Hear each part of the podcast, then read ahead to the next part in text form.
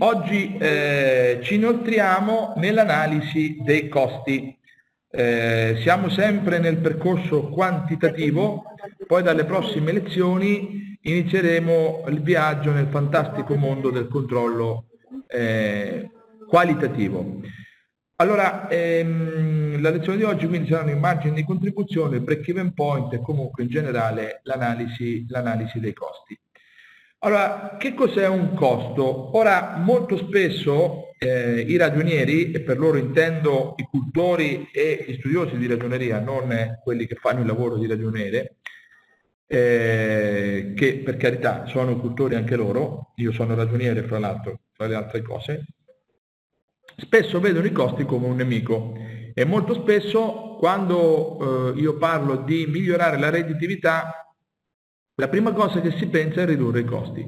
Ecco, questo in un contesto molto molto dinamico, molto molto ipercompetitivo come quello che noi stiamo vivendo e che vivremo sempre di più in futuro, è un errore clamoroso, perché i vantaggi competitivi, cioè i motivi per cui i clienti scelgono noi, i motivi per cui la nostra azienda riesce a fare innovazione, i motivi per cui la nostra azienda riesce a soddisfare i clienti i motivi per cui la nostra azienda riesce a creare un clima aziendale positivo sono tutti legati alla qualità e alla quantità dei costi. E quindi in momenti di crisi, in momenti di grande cambiamento, quando uno mette mano al taglio dei costi, eh, eh, inizia, un circuito, eh, inizia un circuito molto pericoloso, vizioso direi, per cui meno costi, meno eh, variabili qualitative, meno vantaggi competitivi, meno fattori critici di successo presidiati e quindi di conseguenza sarà che anche i ricavi di conseguenza diminuiranno e molto probabilmente diminuiranno in maniera più che proporzionale rispetto alla diminuzione dei costi. Questo non vuol dire che eh, uno debba buttare i soldi dalla finestra. Chiaro che il costo deve essere motivato e deve essere giustificato da una programmazione strategica dall'individuazione quindi del, um, delle azioni che scaturiscono dalla mappa strategica, che faremo più avanti. Ecco, capite che quindi il budget è il, il, budget è un elemento di controllo quantitativo, non è come oggi viene fatto il budget per, per, non chiamarlo business plan, ok? Non è come oggi vengono fatti i budget business plan la proiezione in avanti di ciò che è successo prima e quindi abbiamo sostenuto x costi della manodopera, x costi per la ricerca, x costi di manutenzione, eccetera, eccetera, il prossimo anno, in base al fatturato che farò, esplode i costi. Questo è un atteggiamento miope, stupido, perché significa prevedere che il futuro sia uguale al passato. Le cose non sono così. In realtà il budget raccoglie e le quantifica le esigenze strategiche di tradurre quello che è un'intuizione, quello che è eh, una visione strategica in azione. Ecco, l'azione comporta un costo. Quindi io ho idea, non lo so, di potenziare eh, il servizio del customer care, quindi del, del, di stare vicino ai clienti, perché è un fattore critico di successo e di conseguenza questo mi comporta sostenere questi costi, se lo voglio raggiungere, altrimenti no. Quindi i costi, che cos'è un costo? Io direi la prima definizione di un costo è una leva. Il costo è una leva. Se non si capisce questo, difficile fare controllo di gestione. I controller vecchio stampo, eh, i tagliatori di teste, questi, eh, quindi quelli del controllo quantitativo, oggi fanno soltanto dei grossi danni. Io vedo in giro molta gente che va a ottimizzare i costi. I costi eh, intanto bisogna vedere se il costo è necessario o meno, poi bisogna vedere se si ottimizza. Tagliare un costo è una, è una cosa che eh, va valutata molto, ma molto, ma molto approfonditamente. Detto questo, noi abbiamo due tipi di costi. Abbiamo, i, i costi sono essenzialmente fattori produttivi, cioè sono quelle componenti che mescolate insieme ai, insieme ai collaboratori e insieme alla capacità direzionale dell'imprenditore generano il prodotto. La quantità di prodotto che deve essere generata deve essere superiore alla quantità dei fattori produttivi che vengono immessi nel processo produttivo. ci sono i fattori produttivi che possono essere immessi una sola volta nel processo produttivo e sono i costi di esercizio e sono eh, a fecondità semplice. Qui ho fatto l'esempio delle materie prime, della manodopera e dei servizi. Questi possono essere impiegati in un solo ciclo produttivo. Quando voi comprate una materia prima, consumate un'ora di lavoro oppure consumate un kilowatt di, ehm, di energia elettrica oppure consumate un'ora di consulenza, non è che potete riprendere quelle ore e quelle materie prime, quel kilowatt e riutilizzarla ancora, quindi si utilizza una volta sola e normalmente questi vanno nel conto economico come costi di esercizio.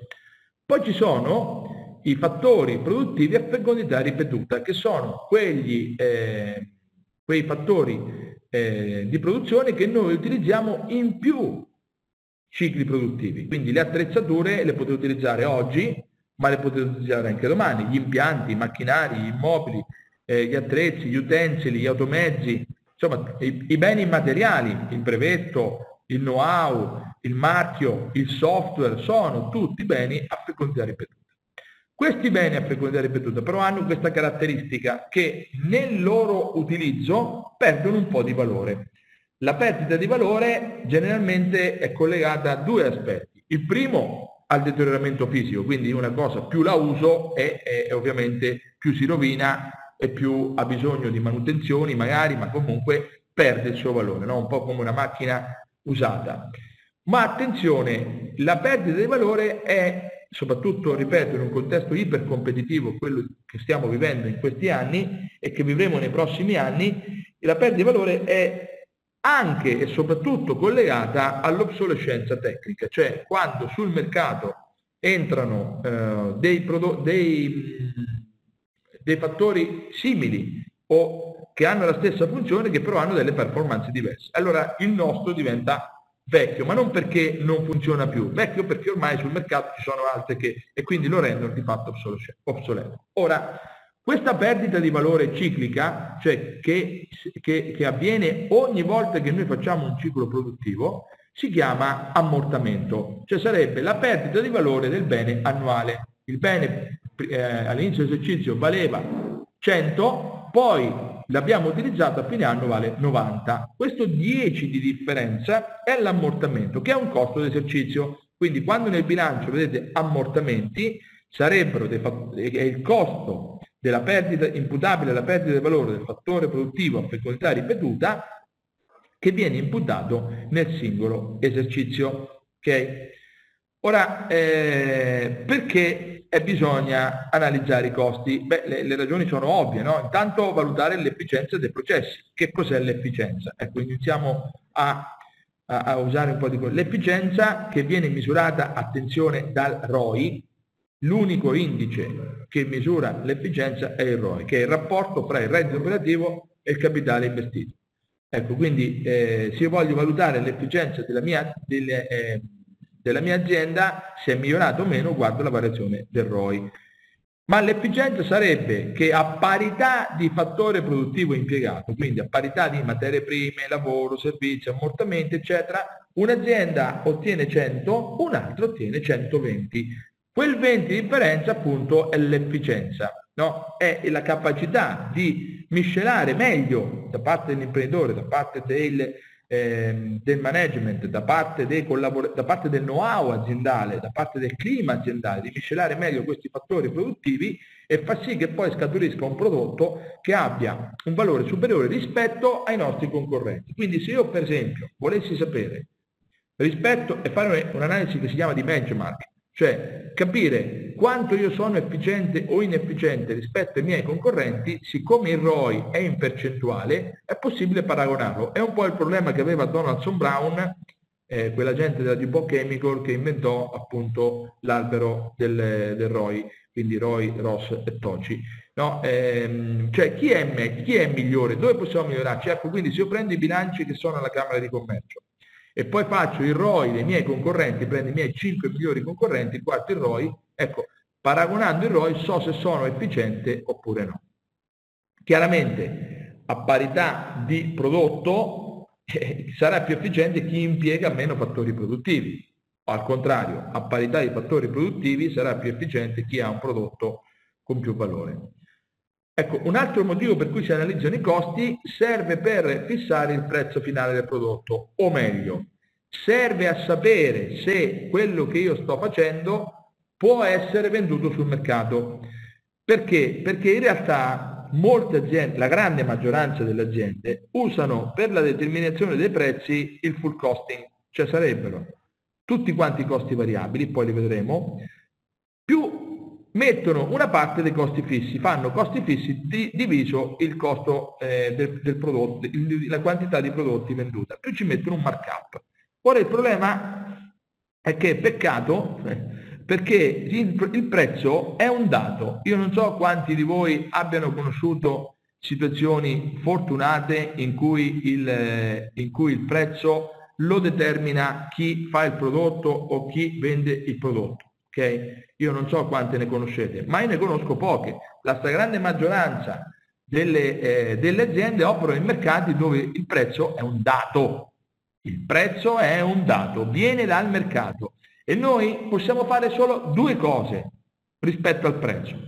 Primo, valutare se i nostri costi ci permettono di competere in quel mercato, perché se avessimo dei costi più alti rispetto al prezzo di mercato, automaticamente non dovremmo produrre.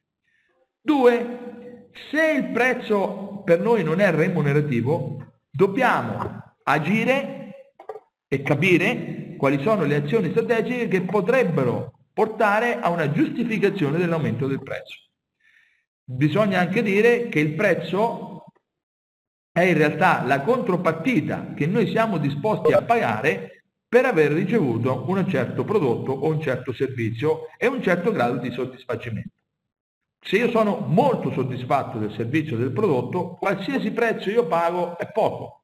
Ma se io sono poco soddisfatto, qualsiasi prezzo io pago è troppo.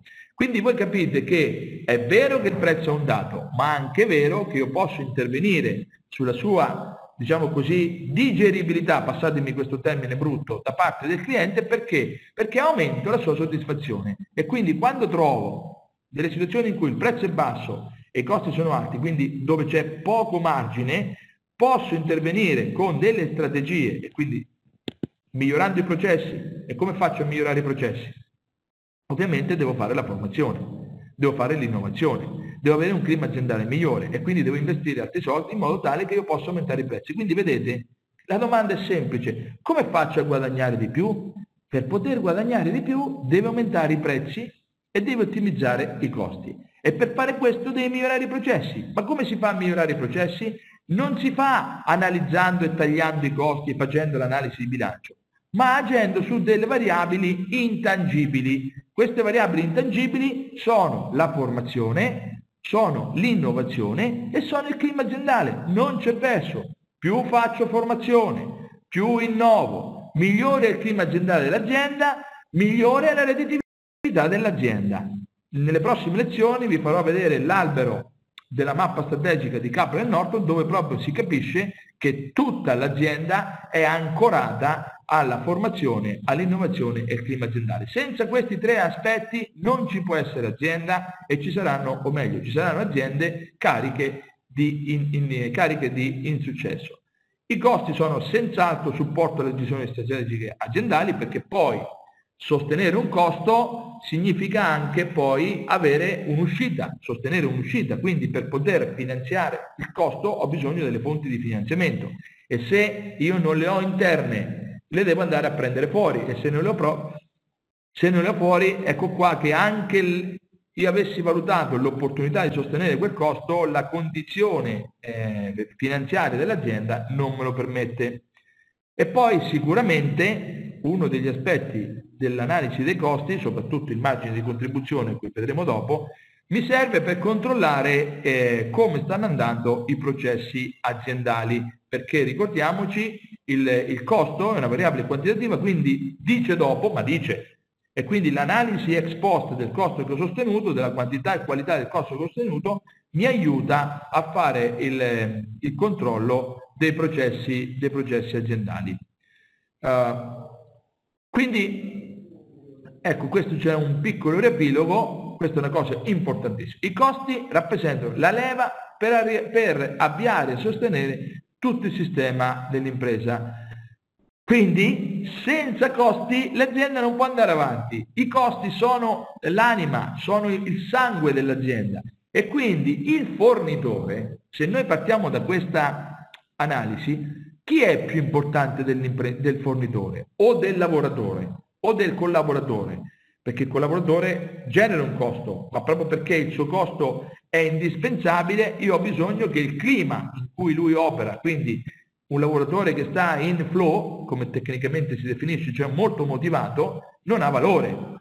Come bisognerebbe eliminare tutte le situazioni di stress? Ci sono dei lavoratori che sono in stress, cioè che fanno delle cose molto più difficili rispetto a quelle che stanno facendo. E siccome lui è indispensabile, si crea una inefficienza. Ecco qui l'inefficienza che si ripercuoterà poi sul ROE.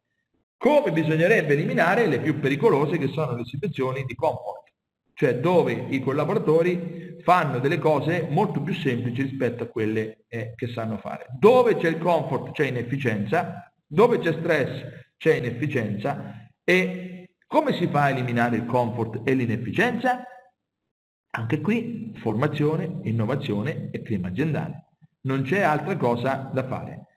Come si fa ad avere dei fornitori che siano eh, strategici, fondamentali, certamente non valutandoli dal lato costo. Non posso scegliere il fornitore che costa meno. Io devo scegliere il fornitore che mi garantisce la puntualità delle consegne e mi garantisce la conformità qualitativa della merce che ho ordinato. Immaginate un fornitore che consegni tardi, significa avere un magazzino più alto, significa litigare con i clienti, significa immobilizzare nel magazzino più risorse finanziarie quando magari io non le ho. Che vuol dire che un fornitore consegna nella qualità non conforme? Che io metto in produzione una materia prima, poi devo fermare tutto il processo produttivo, quindi buttando alla malora le ore di manodopera, le utenze, la materia prima che nel frattempo è impiegata, quindi spendendo molto di più in termini economici rispetto a quello che ho risparmiato perché magari ho scelto quel fornitore perché costava poco. Ecco, quindi i costi sono delle leve e quindi vi ho dato alcune, però vedete, alla fine noi partiamo da, un, da una valutazione quantitativa, ma poi andiamo sempre, inevitabilmente, a dire che ciò che conta non è tanto la quantità, ma è la qualità. E quindi torniamo sempre sulla, sul fatto che le aziende devono curare l'aspetto dei beni intangibili e degli aspetti intangibili. Tipologie di costi, ecco, io mm, ce ne sono tanti, ve ne dico due soltanto, che sono le più importanti, che sono i costi fissi e costi variabili, costi diretti e costi indiretti. Allora, i costi fissi sono riferiti, costi fissi e variabili sono riferiti al livello di produzione, quindi per rispondere io devo soltanto dire rispetto alla produzione che cambia, aumenta o diminuisce, la quantità prodotta aumenta o diminuisce, il costo rimane fisso o è variabile? Ecco, se cambia è variabile, se rimane fisso è fisso. Oppure i costi possono essere rispetto al criterio di destinazione diretti e indiretti. Diretti, destinazione dove ogni costo può avere due destinazioni. O un centro di costo, quindi non so, amministrazione, produzione, magazzino, vendita, ok? E all'interno di queste aree ci possono essere addirittura anche delle singole aree di costo, no? Per esempio, eh, non lo so, produzione di, eh, nel reparto produzione possiamo avere i costi di imballaggio, eh, possiamo avere nella logistica i costi di produzione, di, scusate, di trasporto, nell'amministrazione possiamo avere la contabilità rispetto alla contabilizzazione delle paghe, cioè ci sono, ci sono questi centri di costo. Allora, quando è facilmente individuabile o il prodotto o il servizio che noi vendiamo a cui il costo si riferisce o il centro di costo, se è facilmente, quindi facilmente vuol dire senza fare tanti conti, senza spendere denaro, senza renderlo costoso, il costo è diretto, altrimenti è indiretto. Faccio un esempio, l'energia elettrica è sicuramente un costo diretto, no? Perché quello, se tu accendi la macchina funziona, se non accendi la macchina funziona. Ma è misurabile? Quanto mi costa andare a misurare quanto assorbe un computer, quanto assorbe un telefonino, quanto assorbe una lampada di riscaldamento o un macchinario o un impianto? Ecco, se mi costa del, mi costa del denaro poter procedere alla sua stima e questo costo non è conveniente ai fini del risultato della stima, il costo lo metto in diretto. Ok? Andiamo a vedere un po' meglio in profondità. Ecco, questo è un esempio, vedete, se metto, se metto nelle asse delle x, eh, se metto nelle, nelle asse delle, delle, delle y eh, le, le, quantità, succede che eh, Q1, Q2, Q3 eh, eh il costo è sempre quello, non cambia mai. Okay? Quindi l'azienda è costretta a sostenere un tale costo anche quando non produce, però lo sostiene perché è, è, è, è aperta. Sono quei famosi costi che noi diciamo che io devo sostenere eh, tirando su la serranda. Facciamo alcuni esempi, affitti, anche la manodopera, poi ve lo spiego, qualcuno potrà pensare che la manodopera sia eh, variabile, questo nei libri di economia è nel mondo perfetto, ma in Italia la manodopera è un costo fisso. Il leasing, i costi generali, eh, i costi amministrativi, i costi finanziari, eccetera, eccetera, eccetera. Oh, andiamo a vedere il costo variabile. Invece il costo variabile, come vedete, all'aumentare della, eh, della produzione, eh, quindi a Q1 ci sarà X1, a Q2 ci sarà X2, a Q3 ci sarà X3. Questi costi sono variabili. Ora perché, eh, perché dico la manodopera? Allora, cioè, eh, il mio amico Alberto Bubbio, spiegando il, la variabilità della manodopera o, su, o il suo costo fisso, giustamente dice, voi andate in azienda e se vedete che il lavoratore si muove fra le varie linee produttive, è sicuramente un costo variabile.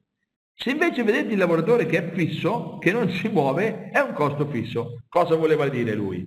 Voleva dire che se io posso adattare la quantità di manodopera alla produzione e quindi un giorno fai questo poi se questo non si fa più vai a fare B, poi se B, B non si fa più vai a fare A e quindi io posso spostarlo e quindi non ho un momento in cui il dipendente sta fermo, cioè non fa niente, non spreca tempo, non riesco, allora chiaramente eh, quel costo è variabile. Ma se io A non riesco a spostarlo, B non riesco facilmente, questo è il vero problema, eh, questo qui, non riesco facilmente ad imputare le sue ore di manodopera ad un servizio, ad un prodotto, perché magari lui fa anche altre cose, allora è meglio considerarlo fisso o indiretto, perché se io lo considero fisso non sbaglio mai. Cioè, di fronte a un dubbio, l'atteggiamento più prudente che noi possiamo avere è considerarlo fisso, cioè comunque lo sostengo. Metterlo variabile significa ponderare che in alcune situazioni il costo non lo sostengo e questo è pericolosissimo. Perché se io mi sbaglio a classificare un costo fisso e lo faccio diventare variabile, posso ottenere delle valutazioni sul prezzo o sulla scelta make or buy, che vedremo dopo, cioè se ci conviene produrlo internamente o comprarlo fuori, potrei, potrei fare delle scelte scellerate e delle scelte sbagliate. Quindi nel dubbio, regola generale, che non sbaglia mai, nel dubbio di un costo se variabile o fisso, fisso. Se un costo è diretto o indiretto, indiretto. Ok? E non sbagliamo mai. Però ecco, sicuramente la materia prima, le lavorazioni dei terzi, gli imballaggi, le provvigioni, i trasporti, questi sono sicuramente costi variabili, ok? Sono costi variabili, cioè che aumentano all'aumentare della produzione. Ecco, una piccola tabella vi lascio, i costi fissi restano invariati rispetto a quello della produzione, i costi variabili, eccetera, eccetera. I costi fissi, chiaramente il costo fisso unitario, cioè quanto incide il costo fisso sul singolo bene prodotto, chiaramente più ne produco e meno costa. E meno ne produco, più costa. Ok? Il costo variabile invece eh, restano, per quanto riguarda per unità di prodotto, restano invariati. Tuttavia non esistono soltanto eh, costi che ballano, che variano a seconda della, dei volumi di produzione o dei volumi di vendita. Ci sono dei costi che eh, invece cambiano in funzione ad altre caratteristiche, cioè sono dei costi che possono essere a volte fissi, a volte variabili, a volte saltano Ecco, questa, ehm, questi costi vengono anche definiti come, come eh, chunky cost ehm, e dipendono, la loro variabilità o la loro, loro mh, mm, permanenza a un livello fisso non dipende appunto dalla quantità prodotta, unicamente dalla quantità prodotta, ma dipende anche dal grado di complessità. Eh, dal grado di complessità. Ecco, questo è un, un esempio di un chunky cost vedete che per un certo periodo è fisso, poi salta e questi salti eh, sono dovuti all'introduzione di, eh, di elementi di complessità. E più complichiamo, più rendiamo complessa l'attività produttiva, più questi i salti sono più alti, vedete, aumentano sempre di più. La, la complessità potrebbe, qui ci sono alcuni esempi, vi ho fatto, numerosità dei mercati e dei clienti serviti. Quindi immaginate se apriamo, se apriamo un altro mercato o abbiamo un altro cliente, la complessità aumenta e quindi c'è un salto di costo. Lo stesso per l'ampliamento della gamma dei prodotti o dei servizi. Se iniziamo a diversificare molto sulle tecnologie, sulla numerosità delle unità eh, organizzative, eh, ci sono tutta questa serie di cose perché aumentano per esempio il numero di fattori, il numero, eh, scusate, il numero di fornitori, aumenta i, i costi di approvvigionamento per esempio, eh, aumenta la complessità organizzativa e gestionale. Quindi costi variabili in relazione al livello di complessità organizzativo e gestionale e non più soltanto in, eh, in funzione del livello, eh, del livello della produzione andiamo a vedere i costi diretti, costi che si riferiscono a un oggetto o ad un costo. Esempio, il legno usato per produrre uno stuzzicadente è chiaramente un costo diretto. Eh, se io, eh, che ne so, il leasing pagato per un macchinario è sicuramente un costo diretto, anche se poi è un costo fisso. Ok? Quindi non è detto che i costi fissi siano tutti indiretti bisogna vederlo, è una classificazione di tipo diverso. Tutto ciò che è imputabile al prodotto o al centro di costo è un costo diretto. Tutto ciò che è comune o che non è facilmente imputabile e che non è facilmente misurabile, che non è convenientemente misurabile, che non è conveniente, scusate, migliorare, allora sicuramente questo costo è, è, è indiretto, è un costo indiretto. Ecco, quindi eh, ad esempio l'energia elettrica, ve l'ho detto, potrebbe essere diretto, però è indiretto perché è difficile misurarlo. A meno che non mettiamo nei macchinari o mettiamo nei, nei singole cose che noi utilizziamo, mettiamo una, qualcosa per farlo, eh, per contare l'energia che noi, che noi eh, utilizziamo. Generalmente i costi indiretti sono comuni, cioè sono comuni a più centri di costo e a più prodotti. Ecco, sulla manodopera ve l'ho detto, eh, voi ricordatevi questa cosa, eh, se si muove è fissa, se rimane fissa è variabile, eh, scusate, se si muove è variabile, se rimane fissa è fissa. Nel senso che quando riuscite esattamente a spostare il costo della manodopera, quindi e mandarlo nelle varie linee produttive diventa un costo variabile. Se invece è fissa, eh, conviene considerarlo indiretto e un costo fisso. Io personalmente, se volete sapere cosa faccio io, sempre fisso sempre, non ho nessun dubbio. Perché questo? Perché il fatto di considerarlo fisso elimina qualsiasi possibile errore sul quantificarlo variabile, perché mettendo la variabile eh, contemplo delle situazioni in cui il costo può essere ridotto, perché riduco la produzione di quel costo. Invece la manodopera è difficilmente eh, contraibile se non utilizzando eh, gli ammortizzatori sociali come per esempio la cassa integrazione Oh. E adesso andiamo a vedere il re, il re dell'economicità aziendale. Voi avrete capito che io sono un, eh, un talebano del controllo qualitativo, ma non dimenticate che io nasco e vengo dal controllo quantitativo e soprattutto vi dico una cosa che io faccio sempre, la prima cosa che io faccio sempre quando va affronto una consulenza di un'azienda che non conosco.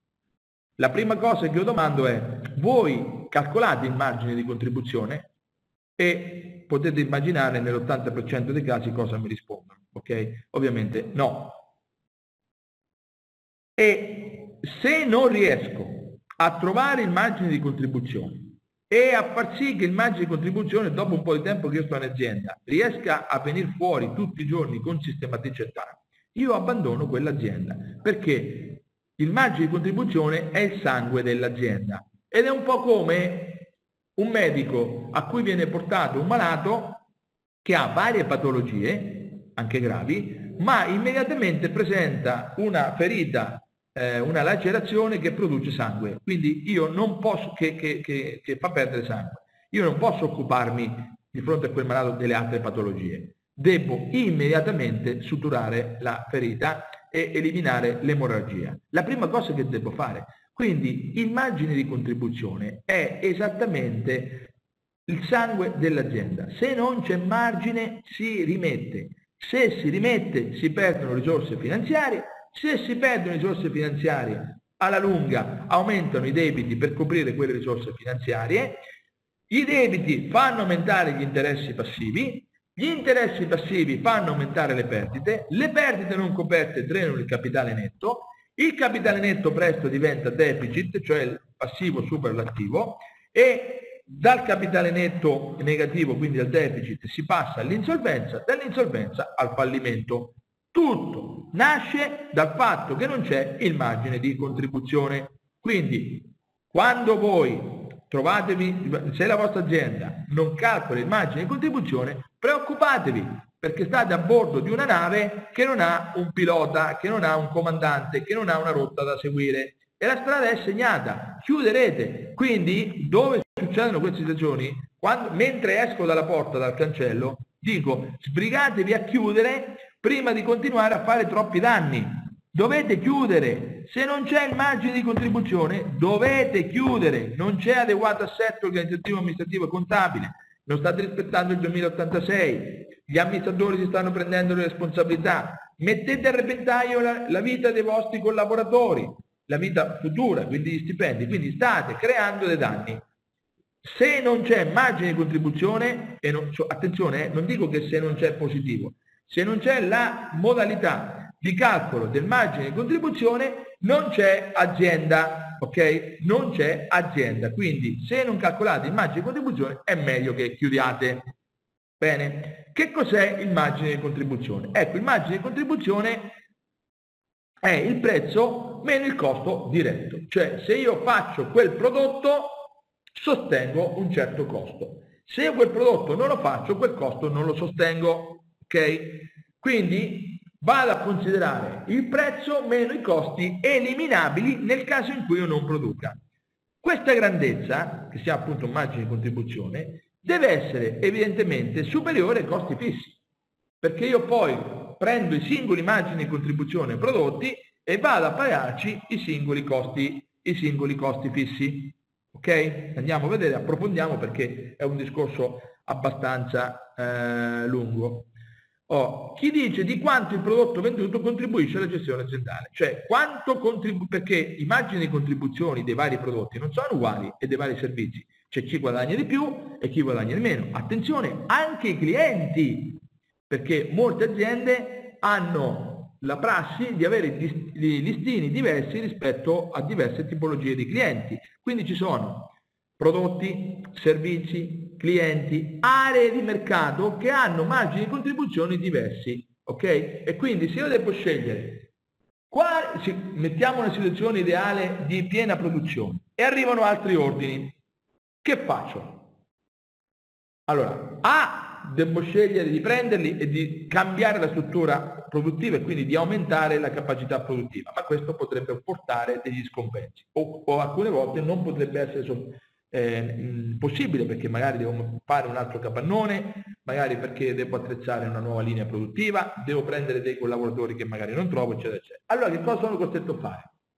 Sono costretto a far spazio cioè a togliere la produzione di alcuni prodotti per far spazio a questi nuovi. E la scelta di quali prodotti non produrre internamente, ma magari acquistare fuori, su chi ricade? Ecco, ricade sul prodotto che è il margine di contribuzione più basso. Attenzione, poi anche lì bisogna calcolare il margine di contribuzione per fattore scarso, perché magari ho un prodotto che mi fa guadagnare 500 euro al pezzo, e ho un prodotto che mi fa guadagnare 50 euro al pezzo. Però del prodotto che mi fa guadagnare 50 euro al pezzo ne faccio 20 all'ora e quindi vado a guadagnare 1000 euro di margine.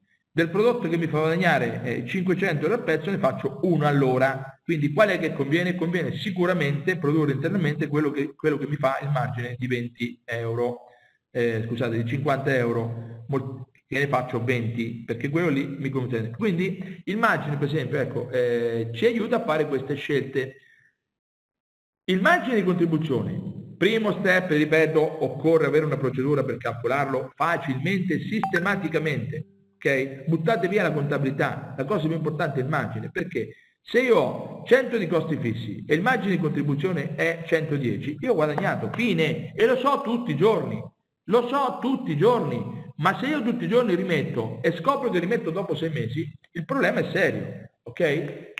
E, e quindi è una cosa importantissima, è alle origini dell'equilibrio economico. Cioè, chi è che fa l'equilibrio economico? È il margine di contribuzione. Se è positivo, copre i costi fissi e quindi si produce l'utile. Se è negativo, erode soltanto ricchezza. Oh, vediamo eh, di un'azienda commerciale. Vediamo, ci sono varie situazioni, vi faccio alcuni esempi per farvi capire che poi eh, è sì complicato, ma poi non troppo, perché basta soltanto vedere questi esempi e vi faccio vedere un attimo. No? Allora, per esempio, prendiamo un'azienda commerciale, un banalissimo negozio. Possiamo, un'azienda commerciale, chi è l'azienda commerciale? È quella che acquista il prodotto e poi successivamente rivende senza trasformazione, ok? Fa soltanto da, eh, da, logistica, diciamo così, quindi potrebbe essere un supermercato, un negozio di abbigliamento, di scarpe, un grossista, ecco. Allora, il ricavo è il prezzo per la quantità, eh, per la quantità venduta. Ora, il costo è facile perché io basta che prendo il singolo acquisto, cioè se io vendo un paio di scarpe che ho pagato 50 euro, le vendo a 100 euro, io imputo a 100 euro queste 50. Il problema qual è molto spesso? Che eh, le aziende commerciali, soprattutto le più piccole, non hanno un gestionale. Cioè quando vendono, pur avendo il codice a barre, quando vendono questo prodotto, questo paio di scarpe, alla fine della serata hanno soltanto il corrispettivo incassato, ma non sanno di quel corrispettivo quanto è il costo del venduto, quando l'hanno pagato, perché non tracciano il singolo prodotto. Ecco che congestionale vuol dire nel titolo cioè aziende commerciali che hanno un IRP che riesca vendita per vendita, singolo bene per singolo bene, a stabilire quanto è costato nella fase di acquisto. Okay? Quindi supponiamo che noi abbiamo un gestionale che traccia tutte quante le scarpe che noi vendiamo, fine serata con rispettivi 1000, ho venduto scarpe per, che avevo comprato a 800 e qui c'è un primo problema. Quale costo valuto? Il costo storico, cioè quello a cui l'ho comprato, il costo ponderato, queste scarpe magari una volta l'ho pagate 8, una volta l'ho pagate 9, una volta l'ho pagate 7, faccio un costo medio ponderato. Oppure valuto al costo del riacquisto? Ecco, qui dipende da che tipo di analista sei. Io da, eh, dal lato dell'imprenditore, se fossi un imprenditore, valuterei il costo di riacquisto. Okay? però vanno bene tutti, l'importante è che questo, questo, criterio sia omogeneo per tutte le misurazioni, cioè quelle che fate oggi quelle che fate in futuro. Ecco, poi mettiamo che ci devo pagare 10 euro di provvigioni e 50 euro di trasporto diretto. Questi costi, l'acquisto della merce, le provvigioni e il costo del trasporto, come vedete sono diretti, cioè nel senso che io li ho sostenuti soltanto perché ho venduto. Non avessi venduto, non li avrei sostenuti nessuno dei tre. E quindi ecco qua che sono costi da considerare nel margine di contribuzione. Il margine di contribuzione di questo giorno, di questo mese o di questa vendita, come volete voi, è 140. Quindi coperti i costi variabili, i costi diretti, scusateci, ma 140. Ora c'è da coprire tutti gli altri costi indiretti, cioè tutti quelli che non ho imputato in questo calcolo, quindi i costi di struttura. E se i costi di struttura in questa giornata sono 150, io ho rimesso 10 euro. Fate il conto economico e vedete che, che riporta. Oh, eh, facciamo invece dove non c'è il gestionale, cioè, ma noi il gestionale non ce l'abbiamo. E qui le cose si semplificano ma si complicano un pochino. Perché? Perché l'unico modo che io ho è di fare il costo del venduto nel senso di avere il costo di acquisto, sommarci le rimanenze iniziali, quindi mer quanta merce ho comprato? 1000. Quante rimanenze iniziali avevo prima di comprare queste 1000? 1100, 100 scusate, quindi il carico di magazzino è 1000 di acquisti, l'entrata nel magazzino sono 1000 di acquisti più 100 rimanenze finali. Siccome sono, sono rimaste 120, significa, e quindi le rimanenze sono aumentate di 20, di queste 1000 io ne ho vendute 980, ok? E quindi Allora, se fossero i ricavi 1240, ok? Meno, mil, meno 1000 più 100, quindi meno 1100 meno 120 significa 980, ok? 9, 1240 meno 980 di costi di servizio sono 260 euro.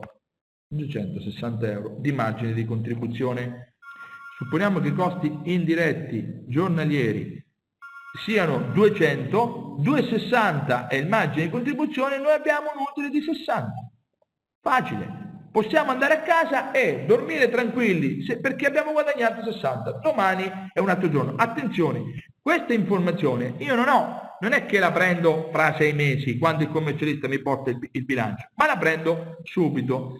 Supponiamo invece che il, eh, i costi siano 400 io purtroppo vado a casa che ho perso 140 euro e quindi mi devo rimboccare le maniche il giorno dopo, chiaramente non è la fine del mondo, perché può succedere che qualche giornata vada storta, no? E quindi io il giorno dopo mi devo mettere su perché oltre a pagare i 400 il giorno dopo devo pagare anche le 140 il giorno prima. Ma sono informazioni che io ottengo subito, subito, immediatamente alla fine della giornata, senza fare la contabilità senza fare la contabilità, perché basta prendere il volume dei ricavi e togliere il costo del venduto. Problema, se ho un IRP, il costo del venduto, cioè di quello che ho venduto, me lo dà il gestionale. Se non ho l'IRP, che devo fare ogni giorno? Devo rilevare le rimanenze finali.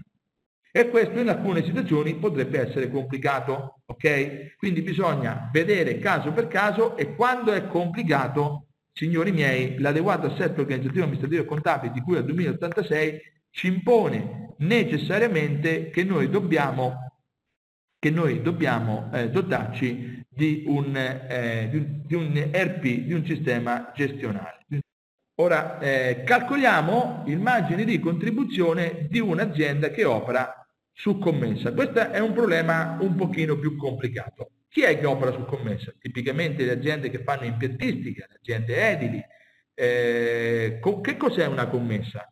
La commessa è un prodotto per la cui produzione mi necessitano più cicli produttivi. Ecco, quindi, non, non, o meglio, più giorni. Ecco, diciamo mi, mi servono 5 giorni, 3 mesi, 2 anni. Ok, quando quindi io devo aspettare e i costi maturano, il problema è che il ricavo maturerà solo alla fine, ma i costi si, eh, si accumulano. Quindi c'è un problema nel calcolo della, della commessa che è quello di stimare volta per volta, giorno per giorno, quanto sia il valore a quella data della commessa. È chiaro che il valore alla fine sarà il valore di contratto, alla fine della commessa. E quindi come faccio a stimare quotidianamente il valore della commessa? Adesso vi racconto un aneddoto. La mia famiglia, da più generazioni, quindi bisnonno, nonno, padre e, e un po' anche noi all'inizio, perché mio fratello fa questo, eh, noi veniamo al mondo dell'edilizia, siamo, siamo stati muratori, costruttori, una fornace, comunque veniamo al mondo dell'edilizia. Ora io mi ricordo che quando mio nonno e, e, mio zio che seguiva la parte amministrativa avevano l'impresa edile e avevano molti cantieri, eh, c'era un geometra pagato che tutte le mattine partiva, faceva il giro dei cantieri, quindi il giro delle commesse, prendeva le misure e la sera contabilizzava le misure, cioè c'era un giornale di commessa. E questa cosa è stata abbandonata. Adesso le più strutturate hanno ovviamente un ERP che controlla l'avanzamento della commessa, ma moltissime aziende che lavorano per commessa vanno a braccio. E questa è l'origine di tutti i mali, perché guardate cosa succede. Perché facevano così? Perché una volta non c'erano le banche e quindi la banca non finanziava la commessa, non avevi lo scoperto di conto. Oggi che fai? Ma tanto c'è lo scoperto di conto, anticipo il contratto, anticipo la commessa, prendo lo scoperto, pago la materia prima, pago i collaboratori e poi quando il cliente mi paga ridò i soldi alla banca. Ok? E quindi che senso ha controllare la commessa? No, cari miei, una volta non era così. Una volta le banche non davano soldi. E allora tu cosa facevi? Tu facevi un contratto per cui eh, ehm, andavi a stato d'avanzamento, ma lo stato d'avanzamento non poteva essere un mese, perché se no chi li pagava? Gli operai e la materia. Il stato d'avanzamento era settimanale, quindicinale massimo. Quindi c'era bisogno di qualcuno che andasse dal cliente e dicesse, cari clienti, ecco l'avanzamento del periodo della settimana o, del 15, o dei 15 giorni. In contraddittorio, questa cosa vale per tutte le commesse, eh. adesso vi faccio l'esempio dell'edilizia, ma vale per tutte le commesse. Una volta che il cliente prende lo stato d'avanzamento con tutte le misure prese, in contraddittorio con il geometra del cliente si vedevano se era effettivamente così. E attenzione, se c'era qualche difetto nella, nel, nei lavori fatti in quello stato d'avanzamento, doveva essere contrattualmente evidenziato subito c'era proprio l'esclusione di difetti che poi venivano fuori dopo, cioè se a te c'è qualcosa che non va bene me lo devi dire subito, non è che me lo dici dopo una settimana. E questo evita tutte le contestazioni perché alla scellerata prassi di non fare lo stato di avanzamento per commessa si collega un aspetto giuridico che non mandando avanti gli stati di avanzamento quindi non avendo il benestare sui singoli stati di avanzamento, il cliente, il giudizio sulla qualità e conformità qualitativa e dell'esecuzione a regola d'arte del lavoro, lo fa alla fine. E se ti trova un difetto, anche se quel difetto è stato fatto all'inizio della commessa, ti blocca i pagamenti, non ti paga più. Quindi capite, quella prassi che di fare eh, il rilevamento della commessa era dovuta a due esigenze. Uno, che mi devono pagare tutte le settimane perché non ho i soldi. Due, perché se io gli faccio vedere tutte le settimane il lavoro che ho fatto e chiedo a lui il benestare, Così, perché se non mi paga perché c'è qualche, qualche difetto, lo sistemo subito e mi paga. Ma se invece non c'è nessun difetto, e quindi in questo modo eh, non c'è nessun difetto, oppure i difetti mi fa vedere e io li sistemo, non c'è possibilità che poi alla fine lui possa adoperare la, la contestazione, usare la contestazione. Quindi, allora, come bisogna fare? Io vi do alcune, eh, io faccio questo, giusto? Quando non c'è il, quando non c'è la valutazione, il, il, contratto, il giornale di commesse, quando non c'è l'IRP che gestisce la commessa, faccio così. Uso un driver, generalmente la manodopera diretta. Ora la manodopera diretta è sia quella interna che quella esterna. Cioè qual è la manodopera? Sono le ore che io stimo che occorrono per portare a termine la, la commessa. Supponiamo per esempio che eh, di una commessa di fine lavoro di 320.000 euro, cioè il cliente mi darà 320.000 euro. Nei 320.000 euro c'è l'utile, ci sono i costi dei dipendenti, ci sono i costi di lavorazione esterna e ci sono i costi della materia impiegata. Allora, però per portarla a termine io ho bisogno di impiegare 320 ore di manodopera, di cui l'interna, quindi pagata da me, 300 e di lavorazione esterna 20. Quindi quando avrò fatto 320 ore lavorate avrò raggiunto il 100% della commessa. Che vuol dire? Che se in un determinato giorno io mi trovo a 160, questo per esempio si può fare anche per le case di software. No? Se io stimo che per fare un software mi ci vogliono 320 ore, ne ho fatte 160, sono a metà. Ed è uno strumento utilissimo perché poi alla fine della commessa, quando tu ti vedi che invece di 320 ne hai spese 480, cominci a dire sarà il caso che io migliori sulla preventivazione perché poi non è che ti puoi attaccare al cliente e dirgli ah ma io mi sono sbagliato a fare il preventivo adesso eh, il cliente ti ha firmato il contratto, tu gli devi dare con quelle ore che hai avuto tu. Quindi è uno strumento eccezionale. Ok? Allora, supponiamo che al giorno X le ore impiegate erano 160, quindi c'era un avanzamento di 500, quindi i ricavi maturati erano 160. Ora io vado al giorno X più 1, cioè un periodo dopo l'ultima rilevazione, quindi supponete che il giorno X ho fatto la rilevazione dell'avanzamento del cantiere e sono arrivato a 160. Nel giorno X più 1 stimo che le ore, le, ho, ho, noto che ho aggiunto 32 ore, cioè le ore impiegate sono 190, quindi la commessa è avanzata del 10%, da 50 è passata a 60. Quindi da 160 di valore oggi la commessa, se la fermassi oggi, varrebbe 192. Quindi la differenza, cioè il margine lordo che ho prodotto nel periodo X più, da X a X più 1 è stato 32.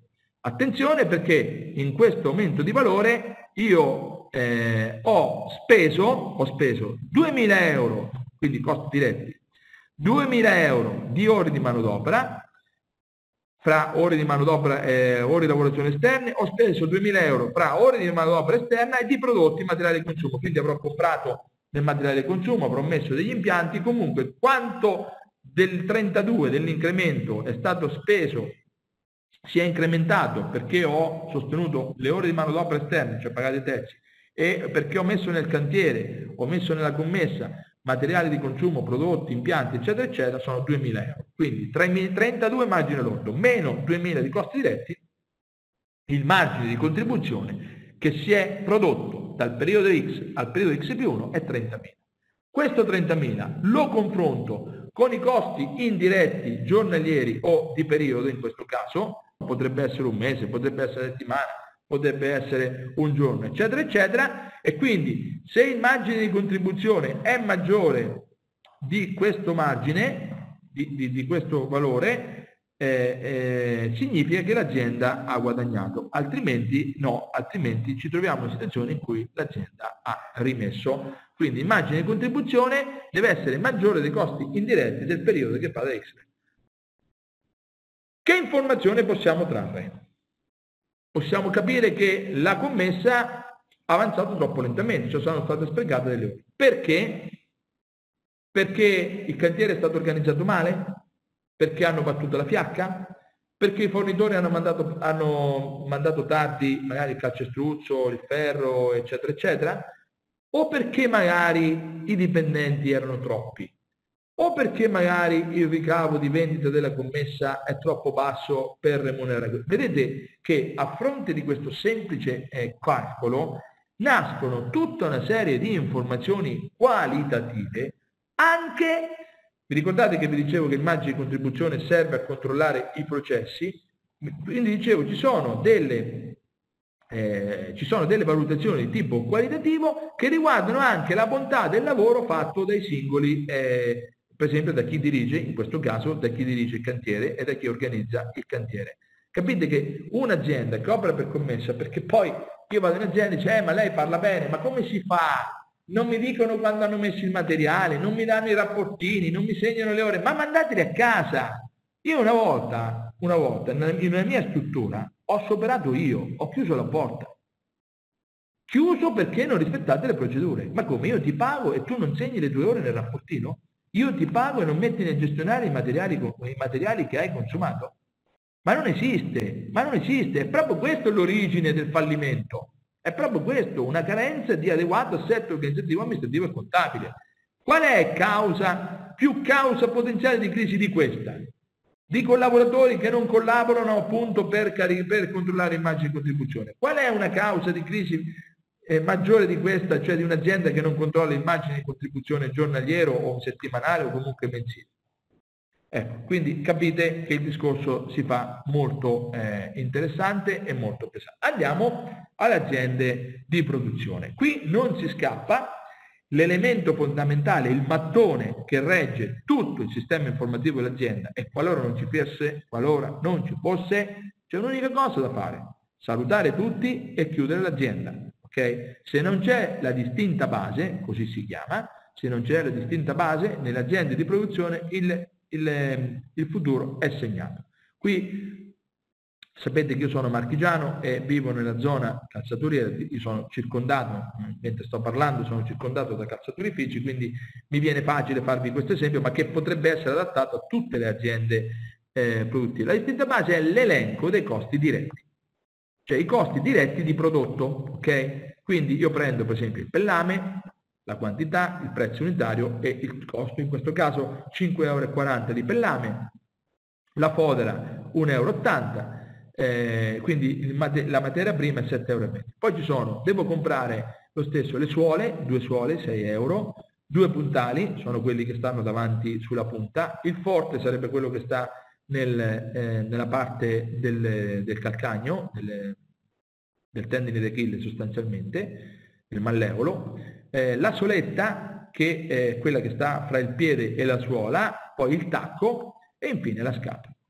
Totale, totale questa azienda eh, eh, ha come totale 18.3. Poi dobbiamo eh, aggiungerci il taglio, che è una lavorazione esterna, l'orlatura, che è una lavorazione esterna, quindi 10, 3,70 euro di provvigioni, quindi costi totali diretti sono 39.20, quindi sono 25,5 sì, 25,5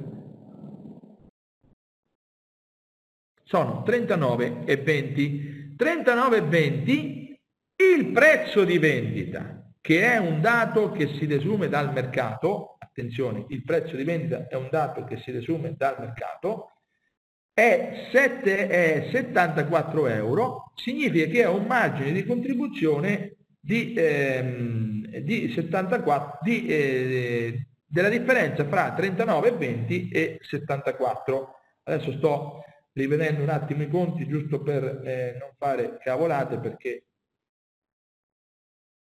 i conti bisogna sempre farli due volte.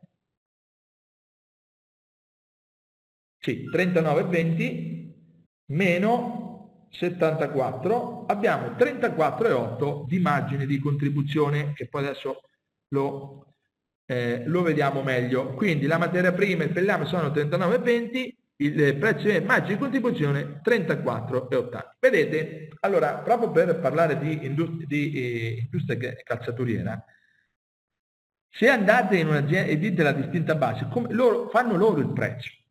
Come fanno? Prendono costi diretti 39,20. Poi dicono, sai che io ho un 20% di costi di struttura, quindi fanno 39,20 per 2 sono eh, 7,80 euro, 8 euro di costo di struttura, il costo full costing sono 39 più 8 sono 47.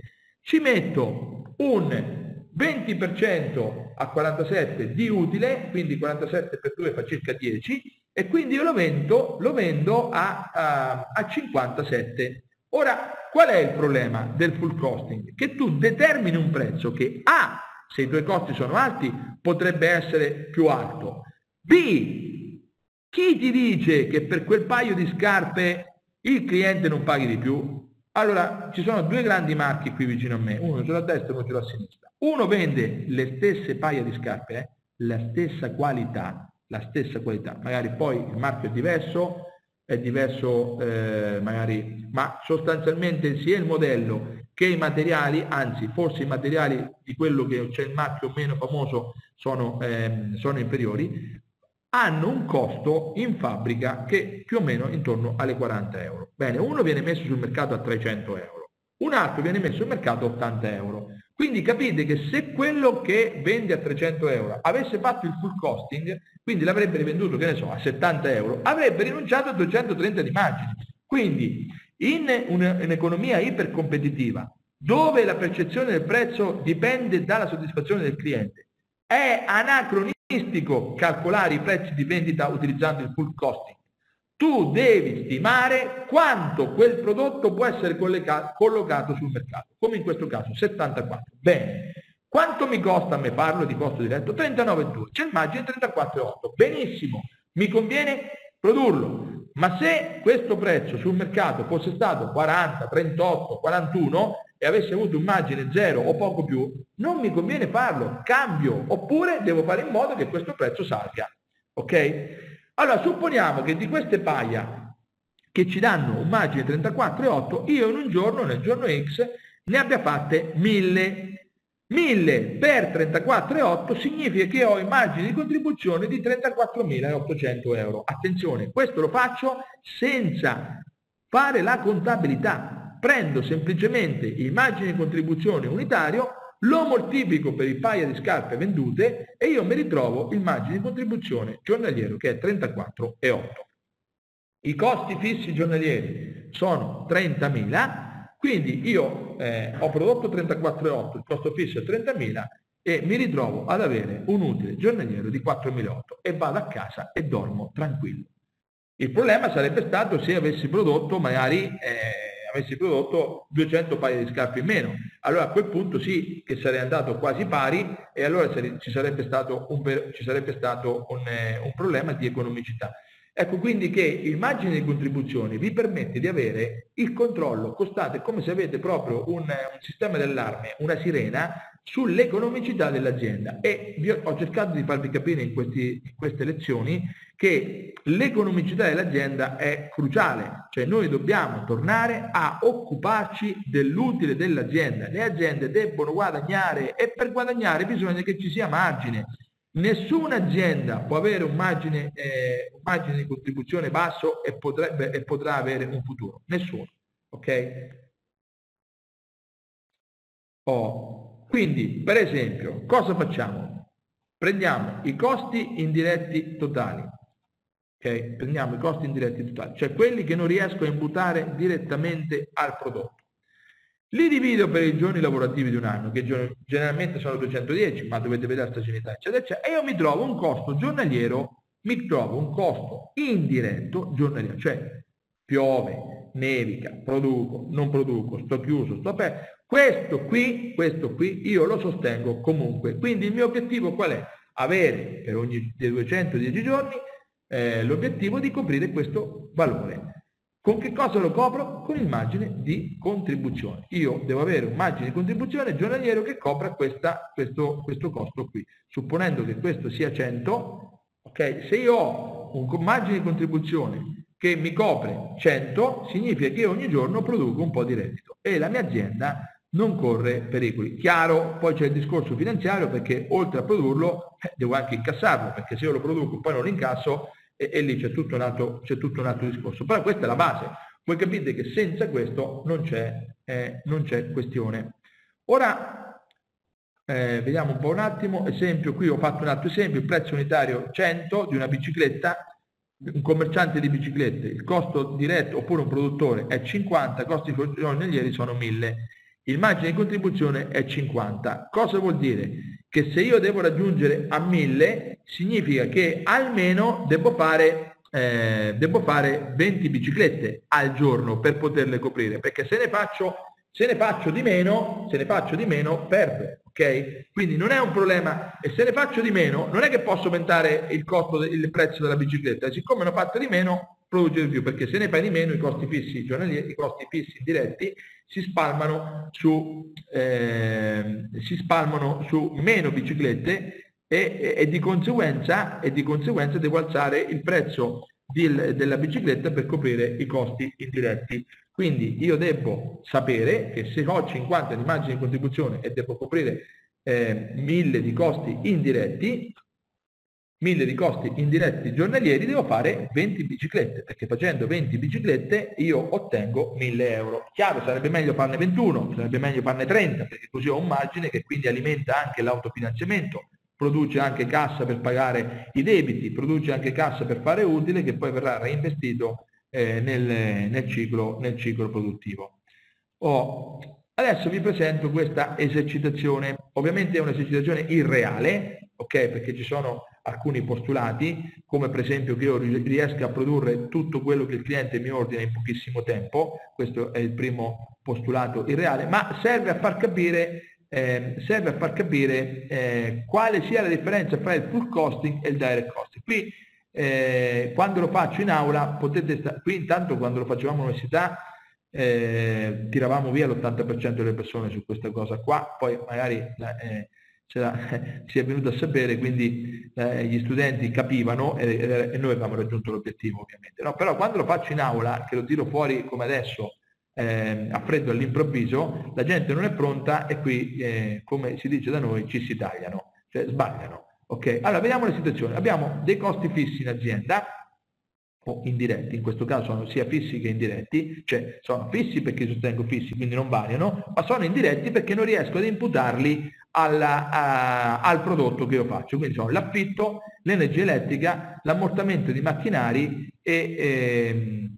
l'ammortamento di macchinari e la manodopera abbiamo due dipendenti. Qui il totale è 80, ok?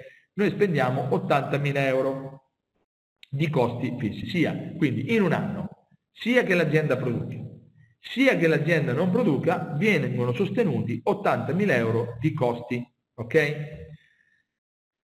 La materia prima, cioè la distinta base per fare un, questo singolo prodotto, supponiamo che l'azienda sia monoprodotto, è 4 euro la materia prima, 1 euro il semolavorato e 5 euro e 0,50 scusate l'imballaggio. Quindi un pezzo per farlo costa 5,50 euro. Ma io quando decido di produrre sostengo 5,50 euro e comunque sostengo 80.000 euro. Ora questi 80.000 euro, la struttura, quindi il costo della struttura 80.000 euro, mi permettono di produrre annualmente 40.000 pezzi. Quindi diciamo che, grosso modo, i costi indiretti, i costi fissi dell'azienda sono 2 euro per ogni pezzo, quindi a 5,50 euro dovrei aggiungere 2 euro per i costi fissi, ok? Perché se sono in piena produzione faccio 40.000 pezzi, mi costano 80.000 euro di costi fissi, 2 euro a pezzo, più mi costa 5,50 euro l'altro pezzo, sono 7,50 euro di costo. Ora il problema è che l'azienda in portafoglio ha solo una commessa di 10.000 pezzi venduti a 10 euro, ok? Quindi venduti bene ma siamo a novembre e, e, e dobbiamo ancora, eh, abbiamo soltanto questa commessa e possiamo produrne altre 30. Il nostro 30.000, il nostro imprenditore cosa fa? Va alla fiera per poter cercare di vendere altri pezzi. La fiera va male, non viene nessuno, se non che mentre sta andando via arriva un signore e gli dice senti, eh, io ti voglio comprare ti voglio comprare altri 10.000 pezzi al prezzo unitario di 7 euro. Quindi questo ha 30.000 pezzi che deve ancora poter produrre.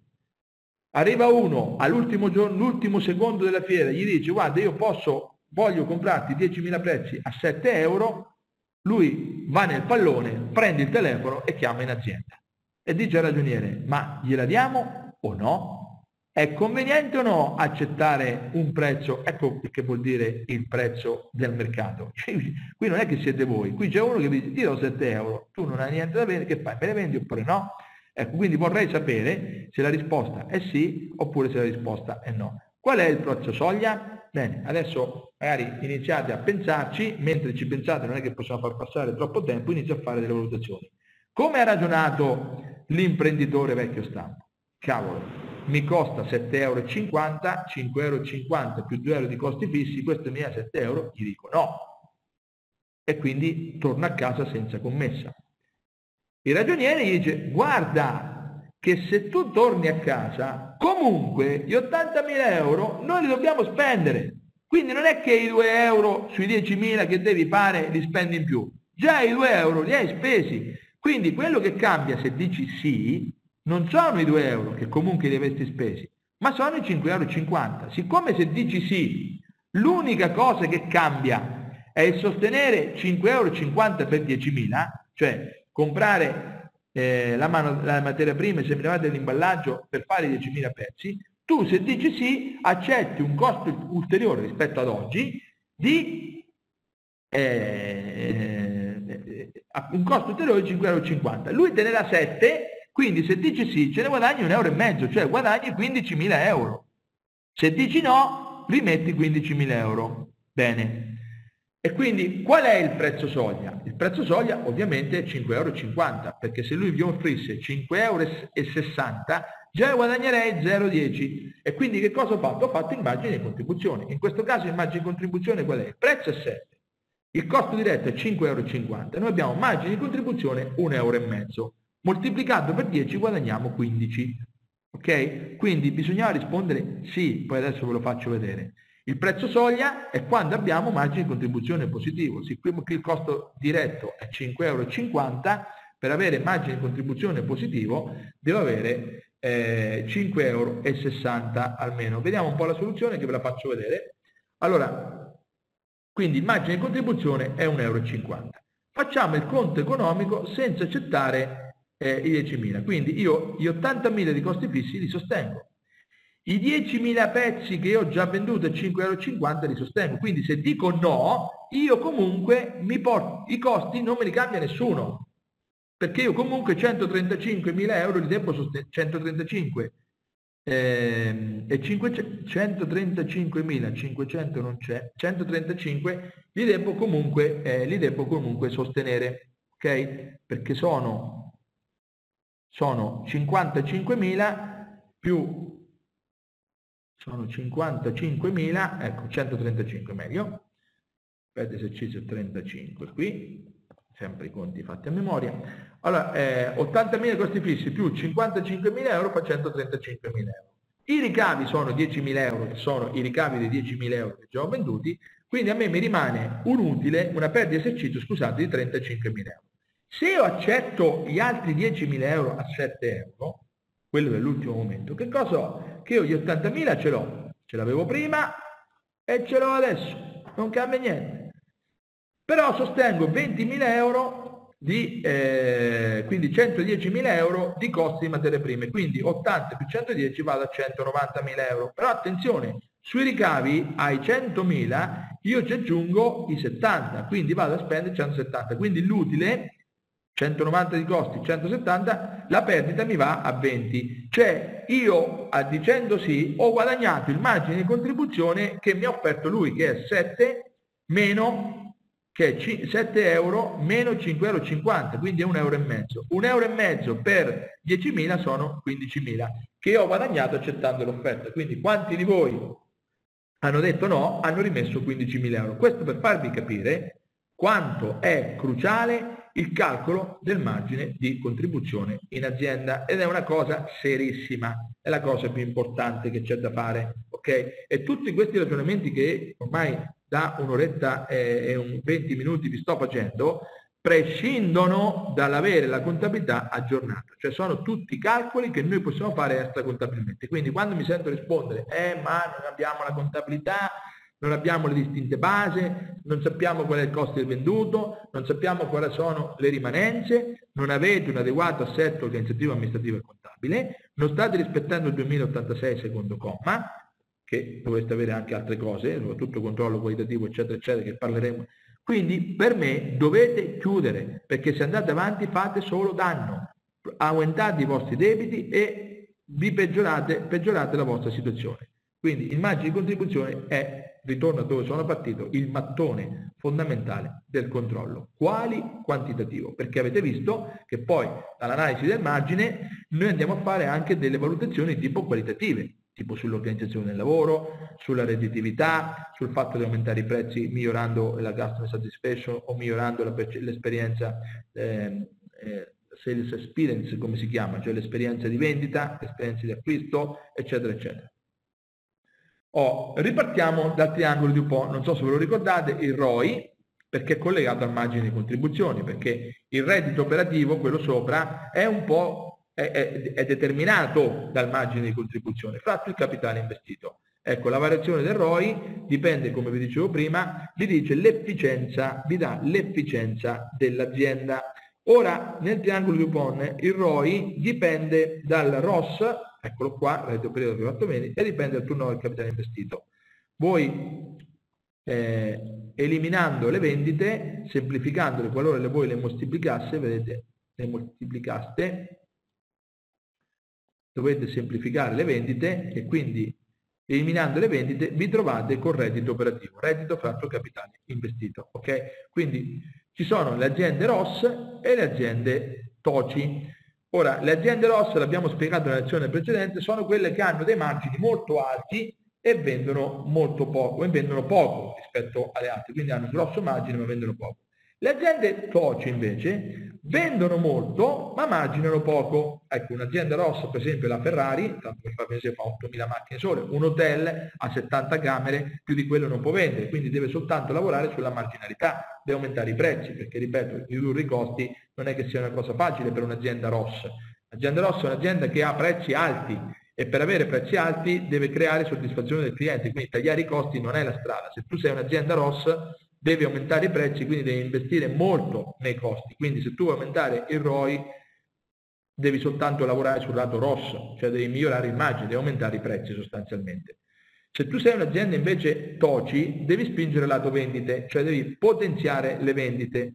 Ecco, per potenziare le vendite generalmente se aumenti il prezzo è una politica anti-TOCI, è una politica un po' rossa ma è anti-TOCI, quindi generalmente la redditività cala, devi soltanto puntare su questo. Ora, se noi facciamo un break-even point, ecco, cos'è il break-even point? Il break-even point è ehm, la rappresentazione grafica sostanzialmente del margine di contribuzione.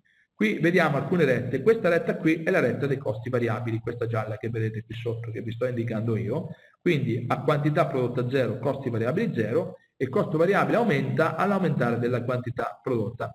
Poi avete i costi fissi che sono eh, insensibili alla quantità, quindi qualora voi vendeste, produceste questa quantità, i costi sarebbero questi, ma se andaste qua, i costi sarebbero comunque questi. Ok, adesso che cosa faccio? Se io prendo la curva del costo, se io prendo la curva eh, del costo variabile e la sommo a quella del costo fisso, trovo la curva dei costi totali. Questa curva che vedete qua non è altro che la somma dei costi variabili più i costi fissi e in ogni quantità sapete quanto spende complessivamente l'azienda. Questo che vedete qui in arancione è la curva dei ricavi, cioè il P per Q. Quindi a quantità 1 guadagno questo, a quantità questa guadagno questo, eccetera, eccetera. E la sovrappongo. C'è un punto, che è questo, che è il break-even point, dove il, dove il ricavo, la curva arancione, vedete, è uguale alla curva dei costi totali. Qui i costi fissi e i costi variabili sono, sono uguagliati ai ricavi. In questo punto l'utile è zero. Se io produco delle quantità in più, ho il profitto, vedete, produco di più, ho un'area di profitto. E più aumenta la produzione, più l'area di profitto aumenta, perché ovviamente qui i ricavi sono questi i costi fissi sono questi, la differenza è tutto utile. Se io sto invece abbasso la produzione sotto all'area al punto del break even, ottengo una perdita. Ora, quello che eh, vedete, adesso vi faccio vedere lo stessa cosa di questo. Che cosa vedete di differente fra questa e questa?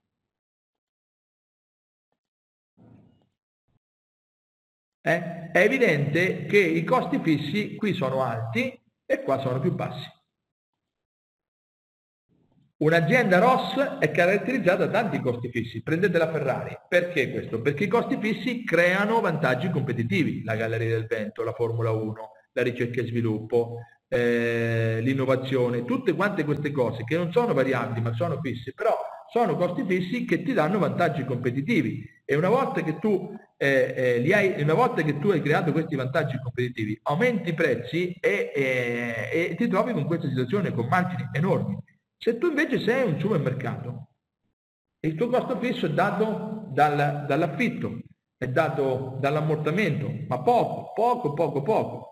E la differenza fra il costo variabile, questo, e il ricavo, come vedete, è pochissima perché tu guadagnerai l'1, il 2, il 3, il 4% di margine, quindi non c'è tanta marginalità, mentre di qua magari il margine è il 50-60% rispetto al costo variabile, capite? E quindi la struttura, vedete che la, il, il break-even intanto si raggiunge a quantità molto più lontane, qui la quantità di break-even è poca per poter andare a break-even, qui per poter andare a break-even devo produrre più, ma la cosa importante, guardate questa cosa, è che se io spingo, eh, se io spingo molto, se io spingo pochissimo, scusate, la quantità prodotta, creo tanto utile. Così come se io contraggo anche di poco la quantità prodotta, ho tanta perdita. Cioè questa è un'azienda pericolosa, perché è vero che se aumenta la quantità prodotta eh, anche di poco io guadagno tanto, no? Guardate, ma è anche vero che se mi diminuisce di poco io rimetto tanto. Al contrario invece, se io ho un'azienda TOCI, vedete che per guadagnare tanto ci vuole tanto, qui in questo caso addirittura devo raddoppiare la produzione per guadagnare tanto di più, cioè l'utile, è poco sensibile alla qualità prodotta perché devi vendere talmente tanta, così come l'utile è poco sensibile è anche vero che l'area di perdita è poco sensibile. Quindi questa è un'azienda diciamo così più tranquilla. Qual è la, la, la conclusione? Voi potete dire qual è, qual è l'azienda migliore? Non esistono aziende migliori o peggiori, esistono aziende che si caratterizzano in modo diverso. E quindi quando tu vai a fare l'analisi, e questo nel cruscotto di controllo ad esempio c'è, nel cruscotto di controllo noi misuriamo sia il margine di contribuzione, misuriamo il margine di contribuzione per addetto, che è una cosa fondamentale, eh, e, andiamo, ehm, e, andiamo, a vedere anche se eh, esiste, se c'è il break even, quindi c'è anche il grafico del break even. Sono tutte cose perché l'analisi quantitativa di questo tipo è un'analisi fondamentale, ve l'ho detto, è quella proprio su cui si regge, eh, si regge tutta, la, la, la, tutta l'impalcatura del controllo di gestione ho ehm, quindi le conclusioni, no? Ora, il margine di contribuzione in azienda può essere complessivo dell'azienda, non è dato da un solo prodotto, un solo servizio, ci sono prodotti e servizi che danno margini di contribuzione diversi, ok? Quindi quello che conta valutare è il mix del margine di contribuzione, però è chiaro che eh, il margine di contribuzione dei prodotti, il margine di contribuzione dei servizi, il margine di contribuzione dei clienti, perché potreste avere prezzi diversi per clienti, quindi ecco qua che vi trovate con, con clienti che hanno margini di contribuzione diversi, zone di vendita che hanno margini di contribuzione diversi. Oh, l'ultima cosa voglio, di cui voglio parlarvi del margine di contribuzione è il margine di contribuzione per addetto, cioè molto spesso anzi quasi sempre. Il vero problema delle piccole e medie imprese è che eh, sono travolte dalla legge di Parkinson. Cosa legge la legge di Parkinson? La legge di Parkinson dice che quando tu hai del tempo a disposizione per fare una cosa, generalmente lo saturi. Eh, se voi avete un'ora per farvi la doccia, quando ci mettete? Un'ora. Se avete 10 minuti per farvi la doccia, quando ci mettete? 10 minuti. E così accade in azienda. Quindi accade che eh, se voi avete un certo numero di dipendenti e fate un certo numero di produzione e magari volete produrre di più, adesso dice avete 10 dipendenti, fate 100, mettete l'undicesimo, quindi dite se con 10 dipendenti faccio 100, metto l'undicesimo, dovrei fare 110. No, fate sempre 100. Sapete perché? Perché gli altri 10, quando arriva all'undicesimo, scaricano su di lui quelle cose che magari facevano in maniera... e quindi il lavoro si ripartisce non su 10 ma su 11. Questa cosa qui, prima del 2008, quando c'erano i margini, non è che veniva fuori, eh, non è che veniva fuori, perché i grandi margini coprivano tutto, quindi magari assumevi il fidanzato della figlia, la fidanzata del figlio, eh, facevi, che ne so, qualche sponsorizzazione in più, facevi qualche gadget pubblicitario in più, facevi qualche, qualcosa, qualcosa perché dici tanto c'è margine, quindi l'efficienza non veniva contemplata. Ma in un contesto ipercompetitivo, ripeto, come quello attuale, oggi i margini si sono completamente azzerati e le aziende hanno fatto e stanno facendo moltissima fatica a riadattare il numero dei collaboratori rispetto alle nuove esigenze. Io, quando mi chiamano a dover risanare un'azienda, prima, oltre a fare immagini di contribuzione, la seconda cosa che faccio, metto in cassa integrazione se possibile o faccio fare le ferie al 30% dei collaboratori e sfido l'imprenditore ad andare avanti. Lui ovviamente per dieci giorni mi dirà che io non capisco niente, che io non so fare le scarpe, che io non so fare le scatole, che io non so fare, non sono un commerciante, che non sono un albergatore, mi dirà, ma tu come fai a capire queste cose? Cioè, dopo un po' di tempo, magia. Magia. La produzione torna ad essere quella che doveva essere con 10 dipendenti. Magia, ho tolto il 30% della manodopera e la produzione è sempre quello. Eh, ehm, adesso questo non lo posso giustificare scientificamente, ma se mi chiamate ve lo dimostro sul campo, ve lo dimostro sul campo, questo soprattutto per gli studi professionali, perché se voi aumentate il numero di ragionieri, chi mi, chi mi ascolta lo sa, se voi aumentate il numero dei collaboratori e dei ragionieri non migliora il lavoro, il lavoro rimane sempre indietro, dicono noi non riusciamo a stare in pari, mettete altre persone, continuano a stare in pari, legge di Parkinson, perché il lavoro si... Se voi li togliete invece, se voi li togliete, intanto ottimizziamo i costi, ok? E qui vado contro a quello che ho detto prima, no? perché prima ho detto che attenzione, tagliare i costi significa eliminare le leve per l'azienda, ma io ho anche detto che bisogna ottimizzarla. Ecco, allora, per sapere qual è il giusto numero di collaboratori che io devo avere, c'è un conteggio fantastico. Allora, un collaboratore generalmente costa, generalmente costa 3.000 euro al mese, ok? 3.000 euro al mese, 20 giornate lavorative sono 150 euro al giorno. Ok? Se il margine di contribuzione diviso il numero di operai, di collaboratori che io produco in un giorno, fa 150, vuol dire che l'azienda ha prodotto un margine di contribuzione appena sufficiente per pagare il costo della manodopera. Ok? Se fa 200, scusate, se fa 300, significa che oltre a pagare il costo della manodopera, L'azienda ha prodotto 150, ma questo 150 probabilmente dovrà servire a coprire i costi fissi. E quindi non basta.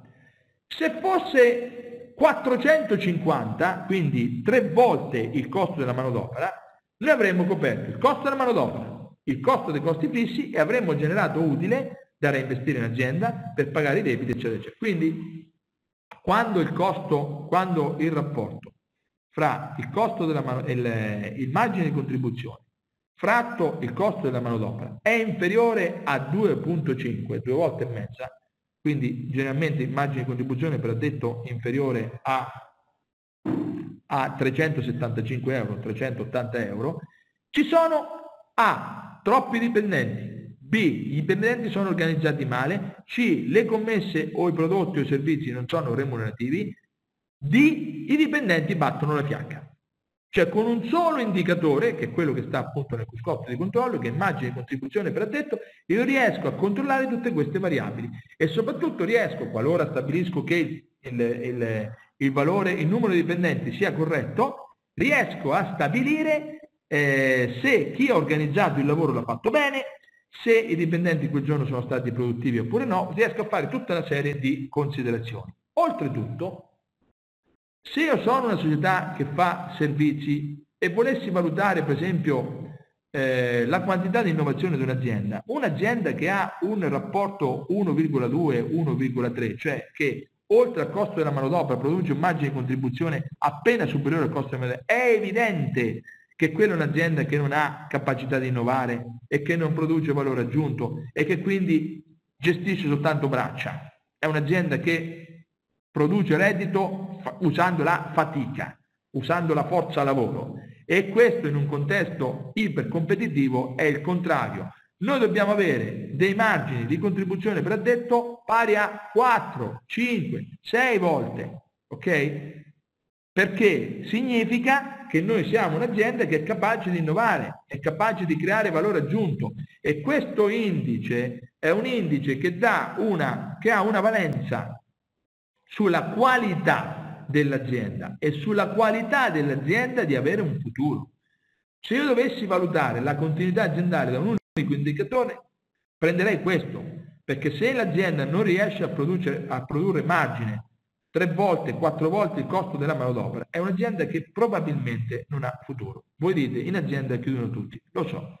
Purtroppo le aziende che appartengono al vecchio settore industriale, al vecchio settore commerciale, probabilmente nemmeno vanno a 2 di questo stanno sicuramente sotto a 2. E uno studio per esempio di commercialisti che sta sotto a 2, uno studio di avvocati, uno studio di consulenza, una, una società di software che sta sotto a 2, non ha possibilità di andare avanti.